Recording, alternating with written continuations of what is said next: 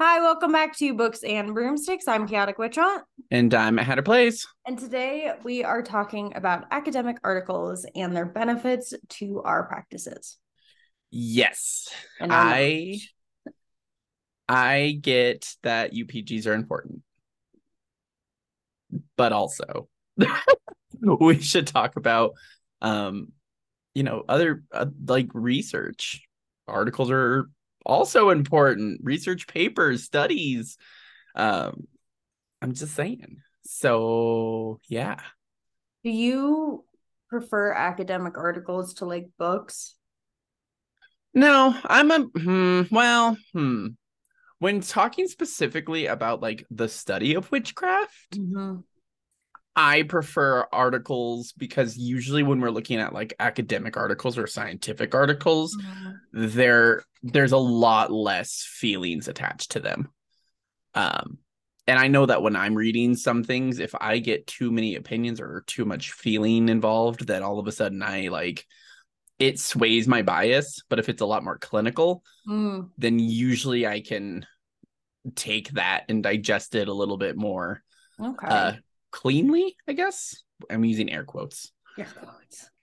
Um, I don't have a preference. I think a lot of the information that I've found comes from academic articles prior to books.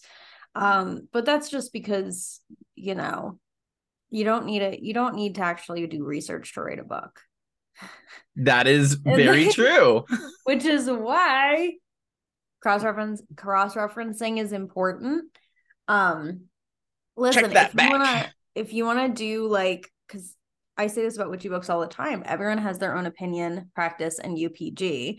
You may not agree, you may not find it beneficial. So, if you're working within a particular tradition or practice, if you understand the historical context first and then add on with Mhm. opinions, practices, etc., it creates a much more flushed out knowledge base. Yes. It's it's like the whole saying like uh it, the customer's always right in taste and opinion.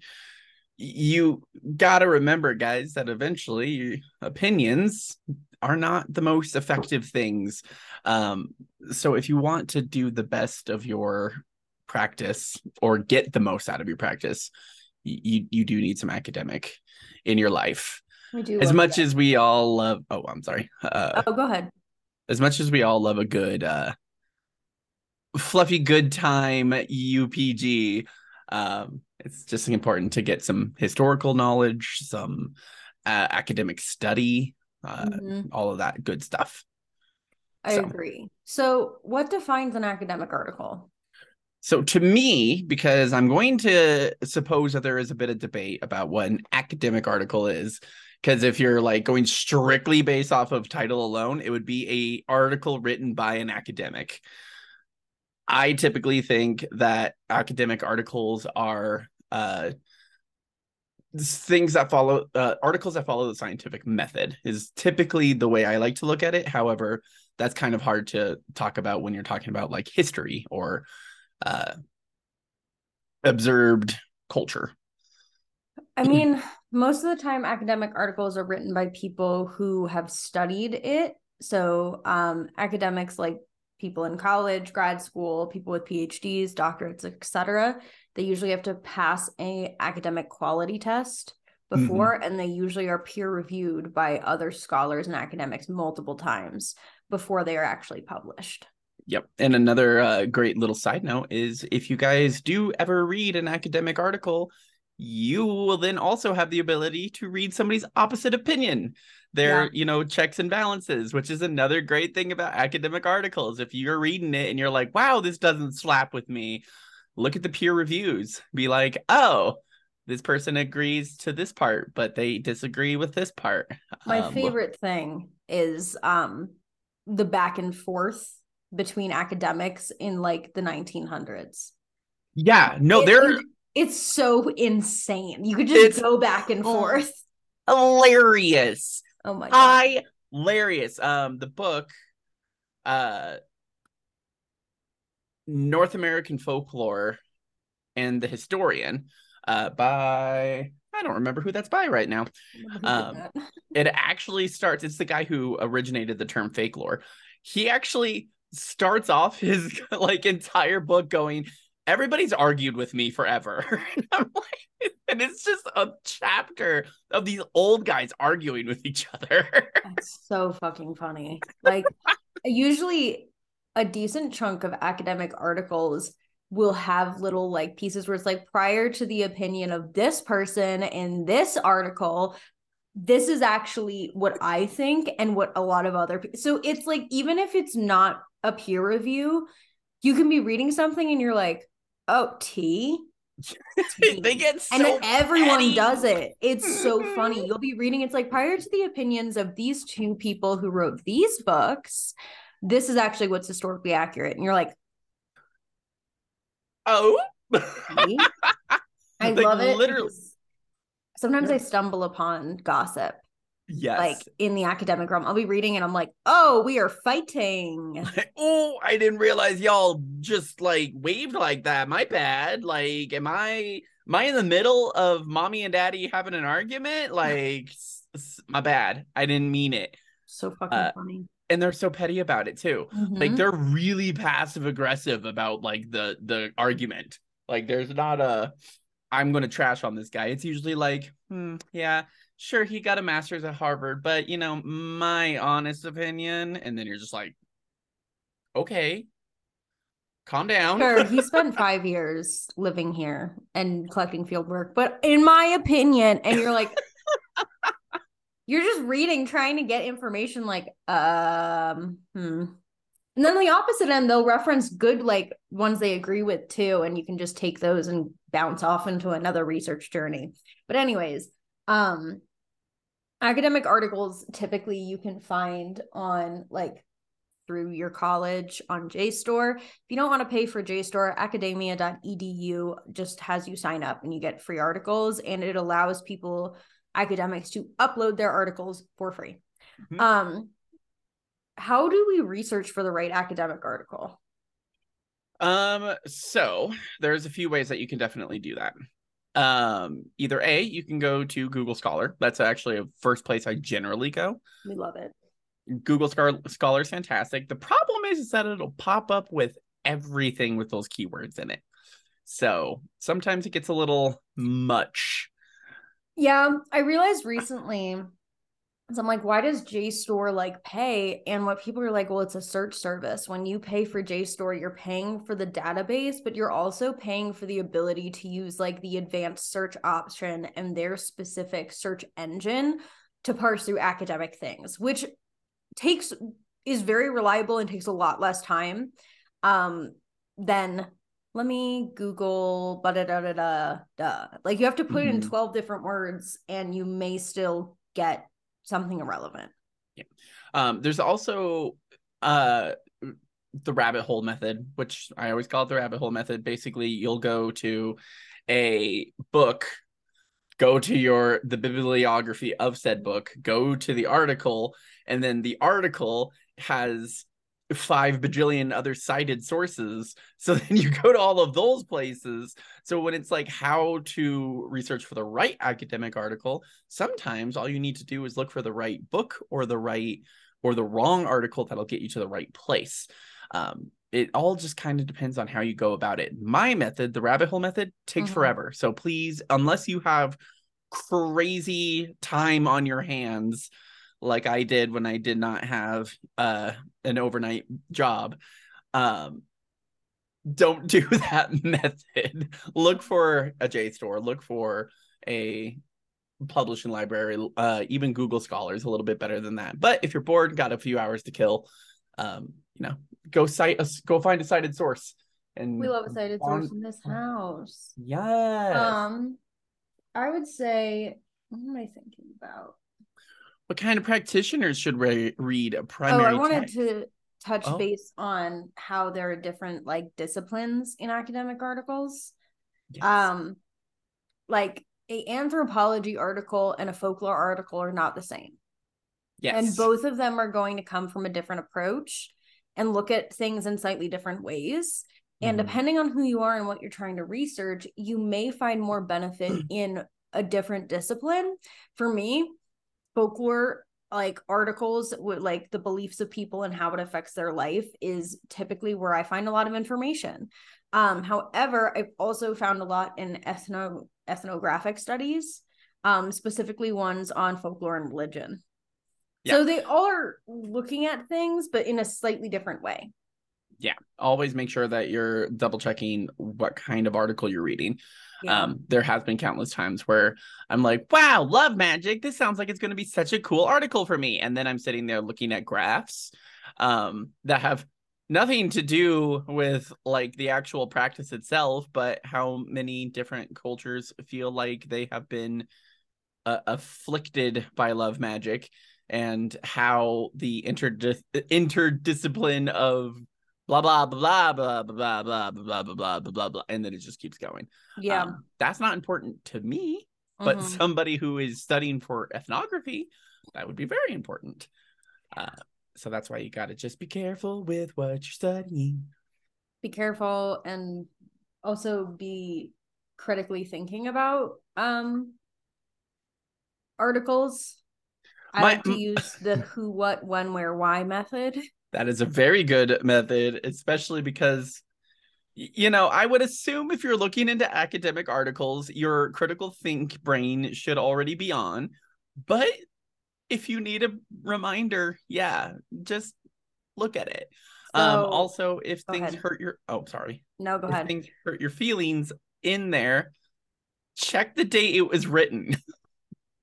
there are countless times where I've read an article going, "Oh my god, he just called me a what?" And then I look at when it was written, and I was like, "That that's normal. That was." There are terms that are were generally accepted as okay to use in academia that are no longer generally accepted to use um and sometimes you find them and you're like ooh hmm. um i want to touch base on the who what when where why because i have a list Excellent. the who is who obviously who wrote this paper. Um are they an ethnographer folklorist someone in the culture someone in the past? Are they approaching through the lens of someone who's lived in the culture? Are they assessing what are they assessing? How are they kind of going about it? Are they studying customs? Are they approaching it from an outsider's perspective or an insider? And then will they be respectful of it based on that? Mm-hmm. what what is this paper about um, in what ways does the author present information and what approaches the paper book taking? This kind of further looks at is it a folklore paper ethnography anthropology sociology? Um, uh, do we need more context based off of what they give us? Is a cultural context given? Uh what is the goal of the paper? How is how is it really like is there is it serving a particular bias or particular thesis? Um the question of what flushes out methodology lens and context when when was the paper written yeah um it's a huge part of the research process because especially when we're t- looking at culture, folklore, magic, it's a living, breathing thing. It changes with people over time. So as new people come into the culture, knowledge and traditions are passed down and slightly changed based on those people's beliefs. So in 1900s Italy, 1900s, yeah, in the 1900s in unified Italy, the culture was incredibly Catholic and most of the folk magic was heavily syncretized, right? Mm-hmm and when people immigrated who were present in that culture in Italy in the 1900s, when they brought that over, that's what influenced the diasporic practices of Italian American folk magic. But a recent paper by Dr. Angela Puca remarked that there's been an in- evolution in syncretism and the newer tradition is more inclined to mesh paganism with the folk magic rather than Catholicism. And there's also more of an inclination to identify as witches rather than just not calling it anything. So we when we look at what it's is this it also like includes language, right? Are they using terms that no longer make sense? What do yeah. those terms used to mean? What do they mean now? Because sometimes we're reading something it's like the primitive culture and you're like the what? The yeah, what? there, that is a uh, a pretty big definitive thing because even now when we look into uh, like a short introduction to mythology a book written by uh, I, I always have these things be right before i get on and then i'm like oh, eh, they're gone now. Um Segal, that was his name. Um, he talks about Joseph Campbell's primitive culture all the time. Yeah. Joseph Campbell is actually one of the most uh I would say one of the most influential people when it comes to mythology and the study of culture. Mm-hmm. So you cannot take him away from the whole situation, but you have to realize that the second he, he says primitive culture, he is meaning something that is fine for his time now is not acceptable. Yeah. A lot of people still use that term to define anything and anyone in a region that didn't have access to certain things until a specific time. Yeah, there was uh there's a lot of debate on who still is considered a primitive culture. Um and it's once again this is the whole who what when where yeah. situation because if you ask a lot of uh psychologists like a lot of them actually suggested that it was the belief in religion over science that made them a primitive culture whereas other psychologists argue that you need to have both in order to be yeah. considered any kind of culture. Once again, every academic has a fucking opinion. Yeah, every we're single on, one of them. we're unaware. Where was the information collected from? Where is the individual writing it from? Did they travel to a specific region, or are they working from from like a particular learning, or were they born in a certain region and in a culture and talking about there? And where is one of the most important aspects especially if you're like me, a reconnector. We can search and search and search and search and learn about folk magic. But if it is not in our region, it's not going to be 100% accurate. Mm-hmm. Um, I mean, go ahead. So sorry. I that's you're so right because mm-hmm. like that's exactly why folklorists have two different disciplines that they have to intermingle. There's the yep. uh, librarian folklorist. That's typically what everyone considers me because I don't go anywhere. But like Barre Toelken, who was a field researcher of Native American culture, he was there. Mm-hmm. He was writing about it in the location. Yep. That's what makes him such a prolific writer when it comes mm-hmm. to Native American studies. Especially um, where also helps us understand how this information will benefit us right? How we can actually utilize it in our practice and in the process of learning. Because if I'm reading a work about like Carlo Ginzburg right, wrote about the night battles in North Italy, the benandanti, that doesn't resonate with me because I am not North Italian. And even though we have, and I'm speaking specifically about Italy, there are a lot of similarities in Southern Italian folk practices because similar a lot of people had similar jobs farmers or peasants is the word that a lot of people use peasant farmers we love them. Um and a lot of people uh had some access to like similar climate. And a lot of people also had similar beliefs because as north italy quote unquote progressed and did all these things and got richer South Italy was kind of left out of that, that equation. Um, and so all of these things in South Italy, like when I talk to other South Southern Italians, even if something doesn't 100% resonate, it still makes sense in the cultural context of my family mm-hmm. and my region, my family's region. Because we there are similarities in South Italy that are not in North Italy. In the same way that there are similarities in the Midwest and on the East Coast and the West Coast. But if you try to do West Coast and Midwest or East Coast and the West, it's not going to totally make sense because it's different regions. It's yeah. like culture, a, regional culture. Um, how? they have a lot of things that don't make a lot of things that wouldn't make sense to one another because of climate as well. Yep. Exactly as you were saying. And our last part is how was the information in this paper gathered and how is it presented? How information is gathered adds on to what, when, where, how in helping us extensively study and become familiar in the way in which information is presented and gathered. This could be a particular academic approach, visit to a country to learn from someone.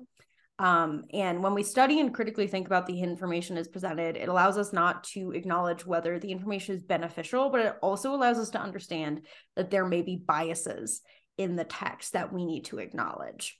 At the same time, I had a conversation with my teacher, Lisa. You should listen to our episode with her recently um, about how information is presented because there's a book written by someone where they really just went and collected a bunch of different formulas and presented them without a lot of cultural context to serve their own kind of opinion on the folk magic. And so it's the question of, especially when we're in a practice where like the tradition of Segnatore is initiatory. And when that, with that initiation, how are these formulas being spread? How are they being learned? Are you utilizing them? And I had an entire conversation where I was like to my teacher, I'm like, I didn't really feel as though any of the formulas in the book were ones I could use because they were not given to me by the practitioner. Even mm-hmm. if they were given by someone who received it, I am not receiving a direct link to that practitioner to pass me that formula and that method. I can learn, like, oh, this is kind of the general formula of like words, signatures, like motions, right? um, but I'm not going to take a book that in this part, this book didn't really give a lot of cultural context. It didn't talk about some very important aspects of the culture that influenced the folk magic.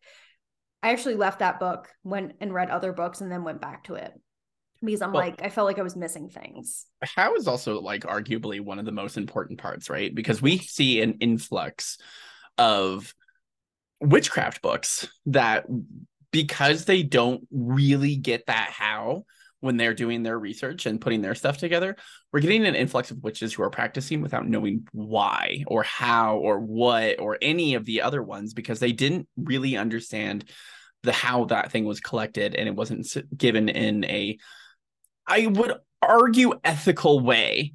Um one of the biggest biggest and I might get a couple of grumps about it whatever one of the b- worst books, in my opinion, now is the Encyclopedia of Spells. I own the Encyclopedia of Spells. I've read through it, and that by itself, the how goes into exactly why it's a bad book. And I and I obviously we have the belief that there are no bad books, but it's a non-contexted book. It is very brief, very quick, gives you all of this information that means nothing to you, but you could start trying everything out in that book, but it won't be helpful or effective to you because you don't have the context to attach to it. I own that book and I didn't find it beneficial. Be maybe I will leave this in. I own the book and I didn't find it beneficial because it was utilizing a lot of ingredients and ideas and spell methods that I was completely unfamiliar with. And for me, a really big part has always been why am I doing this? It's why in my book, when I write a spell out, I'm like, these are all the reasons I'm using these ingredients. And this is why I'm using this method. Because a practitioner cannot create their own spells and evolve in their practice if they just are given information and say, just do it this way. Yeah. Um i th- and i challenge a lot of i think that this is part of why sometimes i'm not the best received is because of this exact thing. I challenge a lot of people to give me their reasoning why they're doing a lot of things. Um i am very fervent in my why so that's why anytime someone's like wow matt sure sounds like he's just standing on the soapbox it's because i am It's because we're missing a lot of that context when we mm. don't ask how these different things are, you know, grabbed onto. Um, so that's why I really, really fucks with this episode because this is like, I love being an academic and I love being a culture um, person. I love being somebody who studies culture, a folklorist. Right. It's so fucking fun. but if I didn't have all of the other parts to it, I would just be spouting nonsense because it doesn't mean anything to anybody. Yeah. It's why we give so much context in these episodes. Yeah, and it's, it's why a lot of times I let Matt take the reins because Matt has the context and I don't. and I get a little I just get a little upset when I'm uh I think I could do a better job of making sure that everyone realizes it's it's context that's important. I know that I can go on some rambling. But I love your rambling. Your rambling is what makes the episode. And if not everyone likes the rambling, that's fine. Because sometimes some there's there we got there, there's a thousand almost 1500 of you now, by the way. And we love every single one of you. Absolutely. Um, and if you're feeling it, send us an email about how Books and Broomsticks has helped you what kind of practitioners should read? I said primary text and academic articles because I but primary texts are slightly different than academic articles, and I think we should divulge why. Okay, everybody. The answer is everybody. The bigger, the next part of the answer is uh, primary text versus academic articles.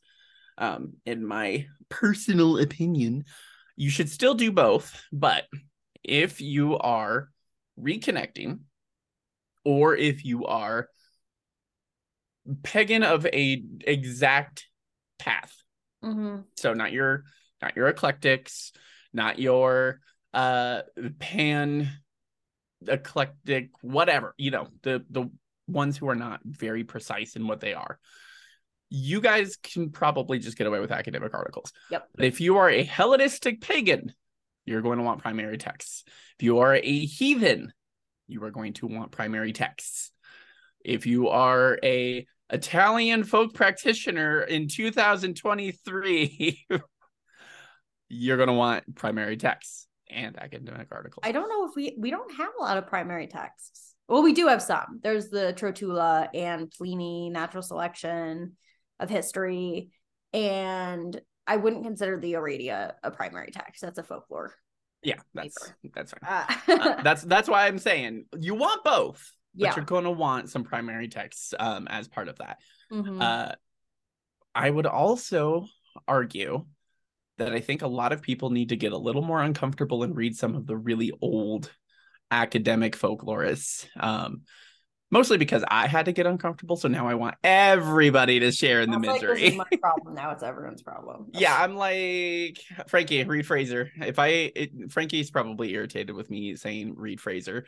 Um, I'm not. Oh, okay, well I'm gonna keep doing it. Rephraser? Like am yeah, I re- I rephrase things? No, no, no, no. Frazer Frazer, the Oh fucking Frazer.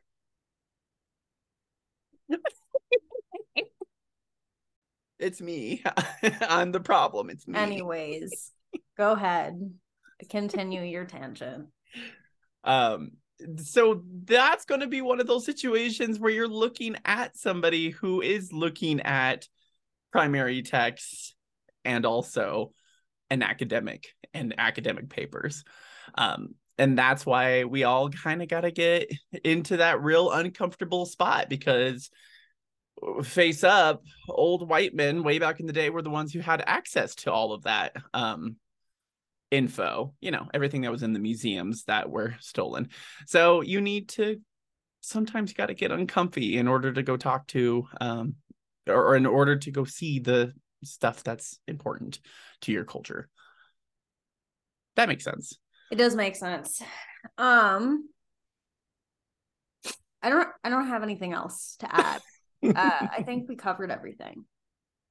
Yes, I believe I believe that is everything. Um, I cannot tell you enough how many times I must repeat understand the value of those papers at the time because I promise you, the older you get, the more uncomfortable you're going to be. Yeah, or maybe maybe it's just me because you know, person of color having to read old white men texts on a regular basis. Yeah, that's not fun. Um, but yeah, just who, what, when, where, and why. Did we cover why? Yeah. Wait. We covered why. No, we covered how. We covered how. We didn't cover why. Oh. Wait. Did Why did they write it? how I have how, what, when, where, what. No, I have who. Hold on. I have who, what, when, where, and how. I feel uh, like how is very similar to why. Yeah, I feel like how and why can share share a boat. We can so. share. They can share. They okay. they can hang together. I'm very glad that this is the like ramble tangent that we've just decided to end on. How, what, when, where, no why. No. No one knows why. No, no. Um final thoughts.